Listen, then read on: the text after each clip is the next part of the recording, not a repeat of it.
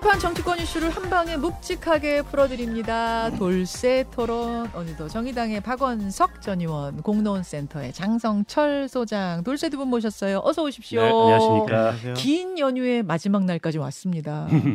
잘 보내셨어요, 박 의원님? 네, 뭐 잘 보냈습니다. 뭐 성묘도 다녀오고 네. 어머니도 뵙고 오고 장인어른도 뵙고 오고. 얼굴 좋아지셨네요.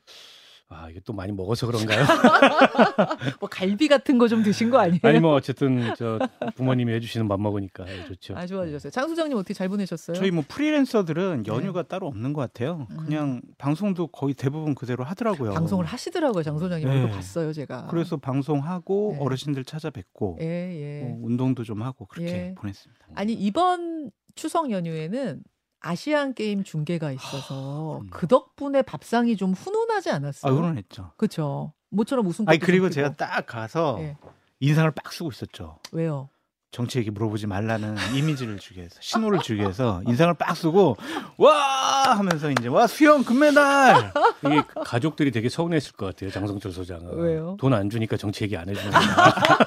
아, 출연료가 나와야 어, 돈. 받아야 해주는구나. 가족한테까지 이럴 수가 있나. 그래서 막 정치 끊으려 그러면 어 피곤해 그래서 옆에 가 자고 막 그랬어요. 아니 어떤 경기를 제일 재밌게 보셨는데요? 어 저는 축구도 재밌었고요. 축구. 배드민턴, 음. 여자 탁구, 복식 재밌었는데 네, 그래도 의외로 금메달 많이 딴 수영이 수영, 그렇죠. 가장 감동적이었던 것 같아요. 그러니까 뭐 태권도, 탁구 이런 거 전통적으로 우리가 잘하던 종목에서 잘하는 것도 당연히 기쁘지만 네. 수영은 우리가 약한 종목인 줄 알았는데 잘하니까 더 좋은 더 네. 좋더라고요. 그리고 수영 선수들 왜 이렇게 잘생겼어요? 그건 맞아요. 깜짝 놀랐어요. 그러니까 저는 이게 경기 종목의 경쟁력이 네. 우리 경제력이 올라가면서 좀 바뀌는 게 아닌가 싶어요. 음. 음. 그러니까 예전에 레슬링, 권투. 권투, 이런 격투기에서 우리가 그러니까 헝그리 정신 이른바 네, 네. 이게 베이스가 되는 스포츠에서 경쟁력이 있었다면 선진국이 된 이후에는 네. 그보다는 이제 체격과 체계적인 기술, 기량. 네. 그러니까 수영 같은 경우에는 예전에 뭐 박태환 선수나 최근에 황선우 선수나 그 정도만 이제 국민들이 이름을 기억했는데 그게 음. 아니고 그 종목의 경쟁력 전체가 올라간 게 아닌가 음, 싶어서 이게 선진국이 되면서 어, 스포츠에 있어서 경기별로 음. 경쟁력이 좀 달라지는구나. 이번에 이제 복싱 같은 경우에는 아예 소식이 안 들리잖아요. 그러니까요. 경기가 개막을 안 해서 그런 건지 개막을 안 했을 리가 없거든요. 제가 제 생각으로는. 어, 잘 모르겠네요. 했- 근데 아예 뭐 대한민국 선수들의 어떤 아. 경쟁력이 안 보이는 거 보면 많이 달라졌다 이런 생각이 들어요. 달라졌다. 스포츠 평론가 박원석 전 의원, 장성철 소장과 함께하고 있는 느낌이 드는데 아니 이 이 스포츠에 열광하는 흐름을 타고 스포츠와 정치를 연결시킨 정치인이 있더라고요. 이준석 전 네. 대표. e 스포츠라고 하죠. 온라인 게임 같은 e 스포츠 종목에 빗대서 이재명 대표의 기각 구속영장 기각을 평했어요. SNS 잠깐 보시겠습니다. 무슨 말인지 알아들으시겠나 보세요, 여러분. 현재 상황은 게임 시작부터 top이랑 bottom 다 비우고 이재명 gang간 것이다. 딸피 만들어 놓고 한 사람에게 막타 몰아줘서 영웅 만들려다가 역kill 당하고 지금 이재명은 살아서 우물 간 거다. 무슨 말이에요, 이게 지금? 정신 나간 인간들이 이따위 전술을 해놓은 게 개탄스럽다는 알겠고 나머지는 무슨 얘기인지 잘 모르겠습니다. 그러니까 이게 그거래요. 작전을 잘못 써서 결국 이재명 대표를 도운 셈이 됐다. 음. 한동훈 장관한테 몰아줘갖고 영웅 만들려다가 망했다. 뭐 의역하자면 이런 뜻이라 그러더라고요. 물론 여기에 대해서는 국민의힘 또 청년 대변인이 뭐 뭐뭐 이런 용어 쓰면은 다 청년인 줄 아느냐 뭐 반격을 하기도 했습니다만 아무튼 이재명 대표 구속영장이 기각되면서 추석 직후의 전국 주도권은 야당으로 넘어간 느낌이죠. 넘어갈 느낌이죠. 넘어갔고 이미? 넘어갈 거예요. 계속 연말까지 그런 음. 이벤트들이 쭉 있어요. 장관 인사청문회 때 장관들 두드러 팰 거란 말이에요. 이균용 대법원장 네. 후보자 국회에서 임명 동의 안 해줄 거예요. 그리고 10월 11일 강서구청장 보궐선거 때 국민의힘 후보가 두 자리 숫자 이상으로 지게 되면 예. 와 민심이 무섭구나라는 생각도 할 거예요. 그리고 국정감사가 열려요. 3주 동안 윤석열 정권이 지난 1년 동안 했던 일 평가받잖아요. 예. 두드러 팰 수밖에 없어요. 사실 국정감사는 야당의 무대죠. 그렇죠. 원래가 원래가. 그런 다음에 한동훈 법무부 장관에 대한 탄핵 카드를 또 만지작만지작 할 거란 말이에요. 국감 음. 끝나고. 음. 그런 다음 예산안 전국이에요. 예산안도 민주당이 이거 깎자 이렇게 해버리면 어떡할 거냐고요. 음. 그러니까 국민의힘은 지금 전국 주도권을 다시 가져올 원래 있었는지 모르겠는데 음. 다시 이제 주도권을 회복할 그런 이벤트가 딱 하나밖에 없어요. 어떤 겁니까? 이재명 기소, 민주당 의원들 다시 수사 뭐 이런 어. 거밖에 없어요. 어허. 검찰권에 기대서 민주당을 좀 흐트러 놓는 음. 그런 수밖에 없지. 국회 내에서 정치 내에서는 완전히 주도권을 상실할 이벤트들만 앞으로 쭉 있어서 음. 김기현 대표가 상당히 곤혹스러울 것 같아요. 상당히 곤혹스러울 거다. 박 의원님. 근데 뭐 검찰권을 동원한 수사로 상대 진영을 휘젓고 그걸로 이제 상대의 자책골, 이른바 막장 정치로 가는 분열로 가는 이제 이걸 기대하겠다. 근데 그거는 사실은 여당의 전략 치고는 너무 사실은 빈곤한 얘기인 거고요. 음. 그리고 이제 의도대로 잘 되지도 않아요. 음. 이번에 이제 법원의 문턱을 못 넘은 것도 그렇고 음. 결국 여권 지지층 내에서는 아니 검찰이 도대체 수사를 어떻게 한 거냐 음. 한동훈 뭐냐 이런 어. 얘기들이 나오면서 이게 이제 검찰 무능론 어, 정치 검찰 회의론 어. 한동훈 역할론의 한계 이런 것까지 이제 등장을 한 거잖아요. 여권 내에서 예. 어. 저는 한동훈 장관 차출이나 총선 역할론에 대한 기대치가 확 낮아졌다고 생각을 해요. 어. 왜냐하면 본인이 수사 검사나 어차피 본인이 검찰 그 수사를 지휘, 직접 지휘하지는 않았지만 은 네. 사실상 지휘한 걸로 보였거든요. 증거가 차고 넘친다. 아, 밖에서 비추기에는 이렇게 국회에 와가지고 음. 블러핑하고 호언장담하고. 근데 소위 말해서 이제 속된 말로 이게 뻥카였다는 게 확인이 됐잖아요. 뻥카는 그리고 이 법원에 의해서 네. 단지 증거인멸의 우려가 도주의 우려가 없다가 아니고 혐의가 소명이 안 됐고 다툼의 여지가 있다. 이거는 이제 수사를 엉망진창으로 했다 이런 얘기나 다름없어요. 어. 그 856자 그 어, 판사가 이례적으로 네. 낸 기각 결정문의 행간을 보십시오. 음. 2년 수사했다는 게 고작 이거냐. 저는 이게 행간의 핵심이라고? 예, 생각하거든요. 어. 그런 면에서 봤을 때 지금 여당 내부의 자중질환도 좀 심각해질 것 같고 자중질환. 결국에 이 문제를 반전시키려면 네. 윤 대통령이 정신 차리고 국정 기조를 바꾸는 수밖에 없습니다. 음. 야당과 대화해야 되고 인적 쇄신해야 되고 음. 검찰 수사에 의존하는 정치가 아니고 정상적인 정치. 그래서 음. 민생과 경제에서 뭔가 성과를 내는 정치를 안 하면 네. 저는 정권 심판론이 더 커질 수밖에 없다고 생각해요. 음. 그러니까 이재명 사법 리스크 가지고 총선 못 치른다는 겁니다. 음. 아하. 일단 두 분이 동의하는 부분은 전국 주도권은 이미 야당으로 넘어갔다 이 넘어갔어요. 말씀이신 거고 네. 다만 그것을 타개할 여권 또 뭐 윤 대통령의 방법에 대해선 두 분이 조금 다른 말씀들을 하셨는데 그 한동훈 장관 탄핵론이 야당에서 지금 스물스물 나오잖아요. 아까 홍익표 원내대표 인터뷰 들으셨는지 모르겠습니다만 그렇습니다. 파면과 사과 요구를 10월까지는 기다리고 있겠다. 예. 하겠다는 얘기죠 탄핵을. 근데 10월 지났는데 국감 끝났는데도 그게 안 나오면 그때는 탄핵에 대해 정말 진지하게 고민할 수 있다는 취지로 말씀을 하셨어요. 그런데 탄핵이라는 건 장 소장님 네. 이상민 장관 탄핵 안 통과시켜봐서 알지만 사실은 이게 대통령이 뭐 수용 안 하면 그만인 거고 그랬다가 잘못하면 역풍도 불 수 있고 여러 가지 고민거리는 많은 거잖아요 민주당에서. 역풍은 나중 일이고요. 예. 한동훈 장관을 탄핵을 하면 국민의힘이 얻을 수, 있- 아 민주당이 얻을 수 있는 효과가 있어요. 그러니까 음. 첫 번째로는 예. 수사를 진두지휘한다라고 우리가 생각되는 여러 가지 민주당 의원들을 향한 예. 그리고 이재명 당 대표를 향한 보강 수사들 이런 것들에 대해서 좀 발을 묶어 놓을 수 있지 않을까. 아 일단 주장만 계속해도 그렇죠. 발목 잡기는 될 그러니까. 예를 들면 탄핵을 국감 이후에 네. 탄핵안을 국회에서 통과시켰어요. 네. 그럼 직무정지 되잖아요. 음흠. 그럼 최소 최대한 6개월 정도 된단 말이에요. 네. 내년 총선 때까지 묶어놓을 수가 있어요. 그럼 음. 민주당으로서는 이재명 당 대표와 민주당 의원들을 향하는 그 검찰 리스크가 좀 상당히 줄어들 수 있다. 아. 위축될 수 있다. 아하. 그렇게 보여지고 또 하나는 한동훈 장관 내년 총선 자원으로 투입할 거야. 막 이런 논의들이 많이 있었잖아요. 음. 네네. 본인 그만두지도 못해요. 뭐 파면 해임할 수도 없어요. 음. 그냥 그 상태대로 있는 거예요. 직무정지 상태로. 아. 그럼 내년 총선에 출마나 어떤 차출을 못 해요. 아. 이중적인 포석이 있다. 그래서 저는 국감 때 실컷 두드러 팰 것 같아요. 어. 당신 말이야, 뭐 우리 자범이라고 그러고, 어? 응. 증거가 차고 넘치다 그랬는데 뭐야? 그리고 당신 말이야, 어? 인사검증 똑바로 했어? 네. 이런 사람들 어떻게 대통령한테 인사검증했다고 추천했어? 예. 이런 식으로 헌법과 법률을 위반했다라는 인식을 줘서 예. 음, 국감 이후에 탄핵할 것 같아요. 그러니까- 저는 아, 뭐 민주당이 그럴 수도 있는데요. 안 그랬으면 좋겠다 이런 생각입니다. 음. 그러니까 등을 보이기 시작한 상대를 굳이 넘어뜨릴 이유가 없다라고 어. 생각하고 계속 이제 등 보이게 냅두고 코너로 모는 게 오히려 좋다고 생각을 하고요. 그러니까 탄핵이나 한동훈 장관 카드를 만지작거릴 수는 있죠. 근데 그걸 뽑아들지는 않았으면 좋겠다는 생각이 들고 왜 그러냐면 그런 명분이 역전됩니다. 지금은 이제 민주당한테 명분이 많이 와 있어요. 음. 구속영장이 기각되면서 네.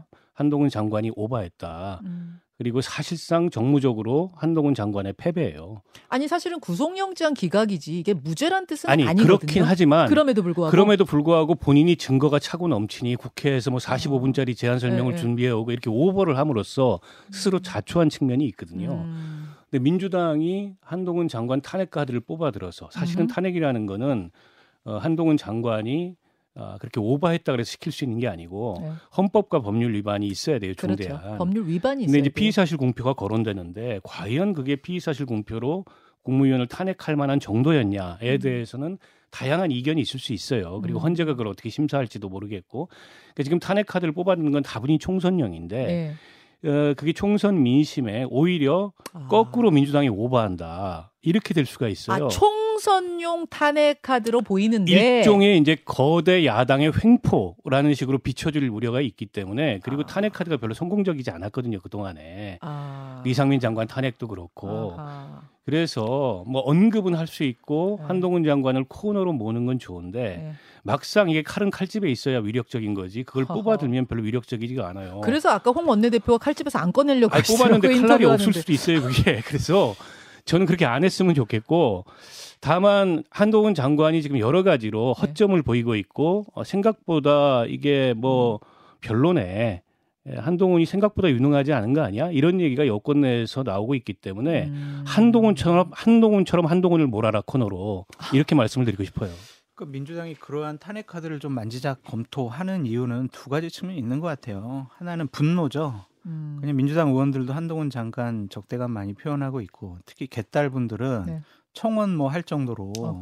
여러 가지 분노감을 표현을 하고 있다. 그걸 풀어줘야 될 것 같다라고 이제 지도부에서 생각할 일종의 있고. 감정적인 달래기도 있다. 네. 음. 지지층이 원하는데 그거 안 해줄 거예요? 음. 그것도 웃기잖아요. 그리고 정치적 정무적인 판단을 해봐도 일단 저는 탄핵 카드는 꽃놀이패다. 어. 그냥 탄핵할 거야라고 논의하는 순간 한동훈 장관에는 어, 상당히 어마어마한 타격이 아니 근데 이제 칼집에서 뽑느냐 안 뽑느냐, 그러니까 탄핵안을 발의하느냐 안 하느냐인데 박원석 의원님은 꺼내지 말고 넣어 놓으라는 거고 장 소장님은 꺼내서 같아요. 일단 네, 휘두를 것 통과시켜라. 같아요. 네. 아, 오케이. 자, 그 부분에서의 전망이 좀 엇갈립니다. 영수 회담 제안도 있었어요. 음. 이재명 대표의 일성이었습니다. 대통령 만납시다. 민생 얘기합시다. 이게 일성. 물론 대통령실은 아직 무반응이고 여당에서는 아, 대표 대 대표로 우선 만나자. 왜 대표를 안 만나고 저 대통령한테 바로 가려고 하느냐. 뭐 셀카 찍으려고 하는 거냐. 이런 이야기 나오고 있거든요. 김현정 앵커님은 너무 점잖게 말씀하셨는데 네. 여당의 공식적인 입장은 이재명 형사 피고인 음, 우리가 음. 왜 만나 지금 이런 상황인 것이고 이재명의 사법 리스크는 현재 진행형이다. 음. 영수회담 제안하지 말고 재판에나 충실해라.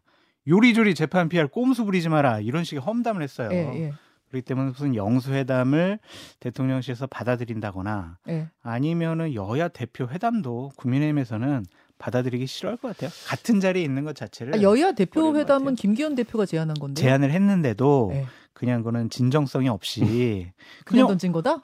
아니 왜냐면요 음. 공식적으로 입장이 형사 피고인이라고 규정을 해버렸잖아요. 네, 형사 네. 피고인하고 여당 대표가 같은 자리에 있고 싶겠어요? 그냥 저쪽에서 오케이. 예. 안 받으러. 자, 그러면 그럼 이 질문 드릴게요. 이재명 대표는 왜 영수회담을 또 제안했을까? 일곱 번이나 퇴짜 맞았는데 왜 단식 후 그리고 구속영장 기각 후에 첫 일성이 영수회담 제안이었을까? 왜 이거예요? 저는 또 명분 축적이라고 봅니다. 어차피 윤석열 대통령 스타일이 거절할 거 모르겠습니까? 어. 에, 그러나 어쨌든 대화와 타협의 정치 없이 일방 독주를 한다라는 모습을 또 한 번 이제 여론에 아, 비추기 위해서 오히려 이게 이제 공세적 측면이 있는 아, 거죠. 거절할 줄 알면서 제안한 예. 거다. 근데 저는 여당이 참 한심한 게요. 음. 이게 이제 대통령이 야당 대표를 만나는 건 야당 대표가 어떤 상황에 있든 아, 민주화 이후에 오래된 이 민주주의의 규범이에요. 음. 이게 무슨 법이나 제도로 정해져 네, 있지는 네. 않지만 근데 상대가 형사 피의자라고 해서 명백히 국회 제1당의 대표인데 이제 저런 식의 형사 피의자이기 때문에 못 만난다. 아니 대통령이 그러면 검찰총장입니까 여전히? 음. 정치를 안 하겠다는 얘기잖아요 한마디로. 어. 그러니까 지금 말하지 않는 용산의 속내가 그렇다 한들 그걸 적나라하게 저렇게 열거하면서 상대를 또 한번 조롱하고자 하는 음. 그런 여당의 모습을 보니까 한심해도 너무 한심해요. 음. 저런 태도로 총선 치르면 폭망할 겁니다. 제가 보기에는. 어, 그 부분을 드러내기 위해 영수회담을 거절할 줄 알면서 또 제안한 거다 이렇게 분석하시는 거고요. 저는 그렇게 봅니다. 자, 알겠습니다. 영수회담 성사는 두 분 다 어렵다고 보시고 민주당 내부 문제. 그러니까 이 체포동의안이 가결되면서부터 수면 위로 완전히 뛰어 저, 저, 떠오른 이 내홍을 어떻게 수습할 건지도 이재명 대표의 과제인데 네. 아, 통합이냐 배제냐 네. 이렇게 표현할게요. 뭐 통합이냐 축출이냐 이런 축출이라는 단어는 너무 너무 이게 좀 세요 강해요. 아니, 통- 정치 생명을 끊어버리겠다라고 그러는데요. 뭐 축출이라는 단어도 점잖은 거죠. 그럼 특히 지- 질문하겠습니다. 통합이냐 축출이냐 어느 쪽의 길을 택하겠습니까? 저는 이재명 당 대표가 그냥 배제의 정치를 하지 않을까라는 좀 생각이 들어요. 근데 그러지 않았으면 좋겠어요. 이재명 당 대표로서는 저의 호기를 맞이한 거거든요. 통큰 정치 지도자의 음. 아. 모습을 보여줘서 와 이재명이 달라졌어요. 라는 평가를 들을 수 있는 좋은 기회거든요. 예. 송갑석 전 지명직 최고위원한테 전화를 합니다. 예? 그래서 송현, 아유, 네, 정말 당신 섭섭했는데 음. 최고위원회 때 많이 나한테 비판도 많이 해서 섭섭했는데 음. 이제 뭐 친명 비명 뭔 그게 상관이 있냐? 음. 우리 같이 윤석열 정권 대항하기 위해서 총선 승리하기 위해서 힘합치자. 다시 지명직 최고위원 좀 받아줘라. 다시 네. 아, 그만둔 사람을 네. 다시 그렇게 다시 이제 비명계의 대표적인 분이니까 다시 오. 모셔오거나 김종민 의원이나 이상민 의원한테 전화해서 아 나 당신들 말이야 정말 음. 너무 미워가지고 내년 총선 때 내가 공천도 안 주려고 했었는데 음, 아 이거 다 잊어버립시다 이제 우리 음. 하나로 뭉쳐가지고 총선 승리를 위해서 같이 노력합시다 음. 라고 전화하거나 같이 모이는 모습을 보여주면은 예. 아마 이재명 당대표는 야당 지도자 통큰 정치인으로 거듭날 수 있을 거예요 어. 근데 그런 모습 안 보일 것 같아요 지금까지 그냥 묵묵부다 가만히 있잖아요 그렇게 하는 게 좋겠다는 조언을 하면서도 그렇게 되지 않을 것 같다는 전망까지 하셨어요. 박원석 의원님. 그렇죠. 이재명 대표는 어쨌든 전화위복의 계기를 맞았기 때문에 사법 리스크가 없어진 건 아니에요. 음. 그러나 단기간에 어쨌든 구속 리스크가 없어졌고 네. 또그 과정에서 검찰 수사의 정당성에 대한 이제 역풍이 불었기 때문에 네. 오히려 이게 당내에 리더십이나 통합력을 다질 수 있는 계기입니다. 그렇죠. 근데 여기서 이제 작게 정치를 하면 음흠. 이른바 이제 친명 홍위병 같은 분들이 지금 재물을 내놓으라고 난리를 치잖아요. 네. 아, 어, 거기다가 이제 몇, 몇- 재물 몇 개를 던져주는 식으로 정치를 하면 예. 그러니까 작아지는 거고요. 오히려 민생과 통합을 큰 키워드로 내세우고 아니 이게 민주당의 이른바 이제 시스템 뭉천 이런 게 있기 때문에 예. 사실은 당원이나 혹은 국민들 의사에 의해서 정리될 분들은 정리가 될 거예요. 음. 인위적으로 그 사람들을 공천 배제하거나 아니면 현직 의원 평가에 불이익을 줄 수 있는 징계 아니 국회의원이 헌법적 권한을 가지고 표결을 하는 행위를 음. 어떻게 징계합니까? 아하. 그거는 민주주의가 아니에요. 어. 그거 얘기하는 순간은 민주당은 자기 핵심 가치를 버리는 겁니다. 때문에 저는 그렇게 무리하지 에, 않아야 된다고 보고 무리하지 않을 거라고 보고 오히려 이 계기에 조금 더 큰 정치의 모습을 보일수록 그거는 이재명 대표가 더 커 보이는 거지. 음. 이재명 대표가 이 작아지거나 당내 이른바 이른바 이제 친명 비명 이런 지형에서 네. 오히려 비명한테 밀린다 이렇게 보이지 않을 거예요. 두 분이 다 똑같이 말씀하셨는데 정청래 수석 최고위원의 이게 그러니까 구속영장 기각 후의 발언입니다. 후의 발언은 이렇습니다. 들어보시죠. 민주당 가결파 의원들도 참여하고 속죄해야 할 것입니다. 당원과 지지자 국민들에게 피멍들게 했던 자해 행위에 대해 통렬한 반성과 사과를 요구합니다. 그리고 반드시 외상값은 계산해야 할 것입니다. 아, 제두 가지만 말씀드릴게요. 정청래 의원 본인은 부결을 찍었다고 어떻게 증명할 겁니까? 증명할 방법 없어요. 어. 그러니까 가결 의원지 누군지 본인이 색출해 낼 수도 없고 그 불가능한 얘기입니다. 그리고 대통령 아저 국회의원이 헌법적 권한을 가지고 표결을 행사한 걸 가지고 이걸 마치 무슨 정치적 배신 행위라는 식으로 언급하는 것 자체가 굉장히 질라진 정치를 하고 있는 거예요. 참 사람 안 변한다는 얘기를 저분이 하셨는데 사람 안 변해요. 저분을 보면. 피멍들게 한 것에 대해 외상값 갚아야 될 거다. 이렇게 얘기를. 그러니까 본인은 부결을 찍었다고 어떻게 증명할 거 아니냐고요. 음. 본인부터 증명하라고요. 근데 민주당은 저런 모습을 계속 보이면 자기 모순적인 행위에 빠지는 거다라고 말씀을 드려요. 음. 그러니까 윤석열 대통령과 국민의힘을 향해서 야당 좀 만나줘라, 야당을 좀 음. 존중해줘라, 음. 뭐 이재명 당대표 좀 만나줘라 막 계속 그렇게 하면서 장인애들은 음. 다르다고. 아.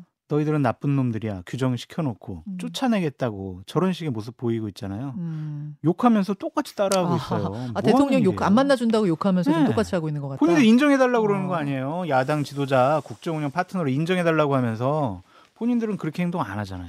두 분의 조언은 뭐 지도부에서 저런 의견도 나오긴 하지만 이재명 대표가 통 크게 아, 그럼요. 같이 가자라는 맞습니다. 예 외침을 외쳐야 된다는 쪽에 조언을 주셨어요.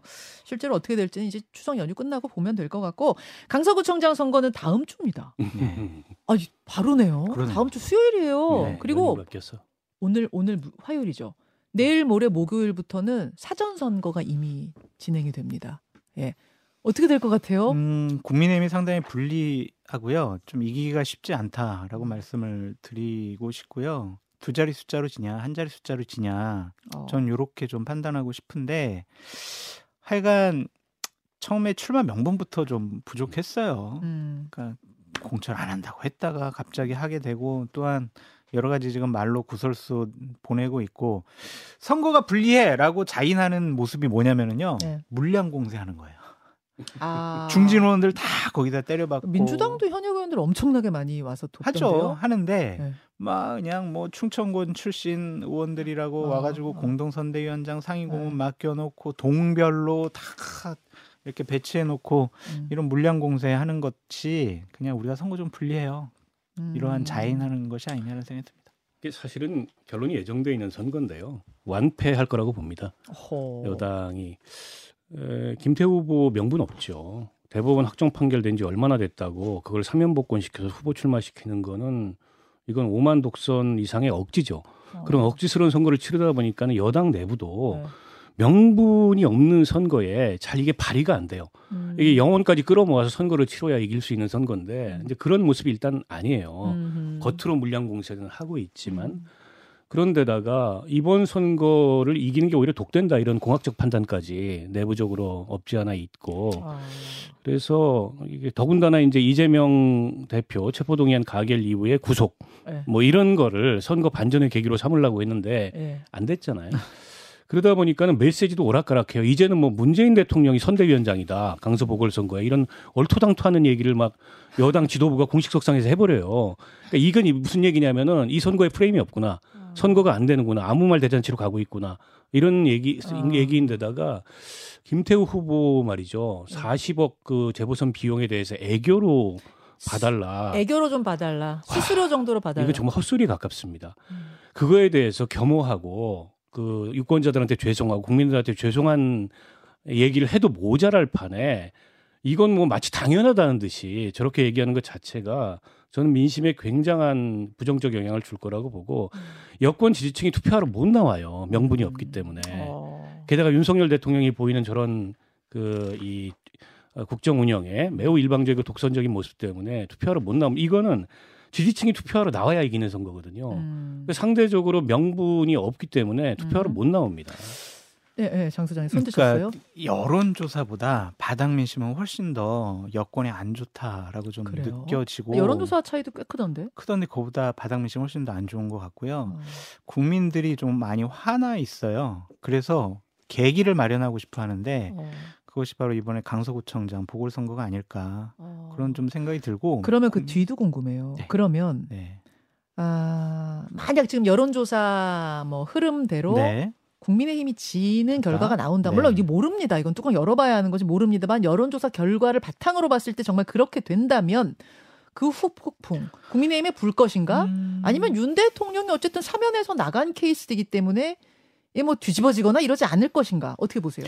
저는 그냥 김기현 당 대표가 당 대표로서 그렇게 의미 있는 그러한 리더십을 보이고 있지 않기 때문에 그냥 약간의 뭐 문제 제기는 있겠지만 그 자리를 어디선가 끌어내리려고 한다? 그거는 좀 아닌 것 같아요. 김기현 대표도 그러한 낌새를 눈치를 채고 네. 물량 공세하잖아요. 내 어. 책임 아니야. 공동선대위원장 나경원, 안철수, 안철수, 정진석, 뭐, 정우택. 다 모였죠. 네. 원내대표 이걸 슬픔을 나누자는 전략이에요. 나 공동 책임. 왜 내 책임이야? 아, 나 혼자 슬플 수 없다. 네. 이거 공천하자고 강하게 주장한 당직자 누구야? 당신 아니야? 막 이런 식의 얘기가 나오겠죠. 아니 근데 어. 이제 조기 선대위 뭐 조기 공관이 이런 얘기가 나올 네. 거고 지도부 심하게 흔들릴 거고요. 수도권 동요가 커질 거기 때문에 음. 결과적으로 김기현 지도부가 자리를 못 지키거나 음. 지켜도 거의 식물인 채로 있는 결과가 나올 거고 김기현 대표 입장에서 뭐 이거 약간 음모죠. 음. 왜냐하면 대통령실이 사면해지고 대통령실이 다 어, 공천하라 그래서 아니, 원래 김기현 했는데 대표는 여기 후보 안 낼 생각이었던 아니 거 그러니까 아니에요? 근데 지면 다 당신 책임이야 이런 선거가 돼버렸잖아요. 예. 뭐 억울하지만 어쩌겠습니까 본인이 수용한 걸 아니면 끝까지 버텼어야죠. 음, 자, 요 이야기 말고도 사실 할 얘기가 우리가 오래 쉬어가지고 연휴 동안 할 얘기가 많습니다. 여러분 본방송 후에 오늘 댓글쇼, 예, 정치 댓글쇼, 정글쇼 준비된 날이니까 유튜브로 두 분과는 계속 함께 하겠습니다. 두 분 고맙습니다. 고맙습니다. 감사합니다.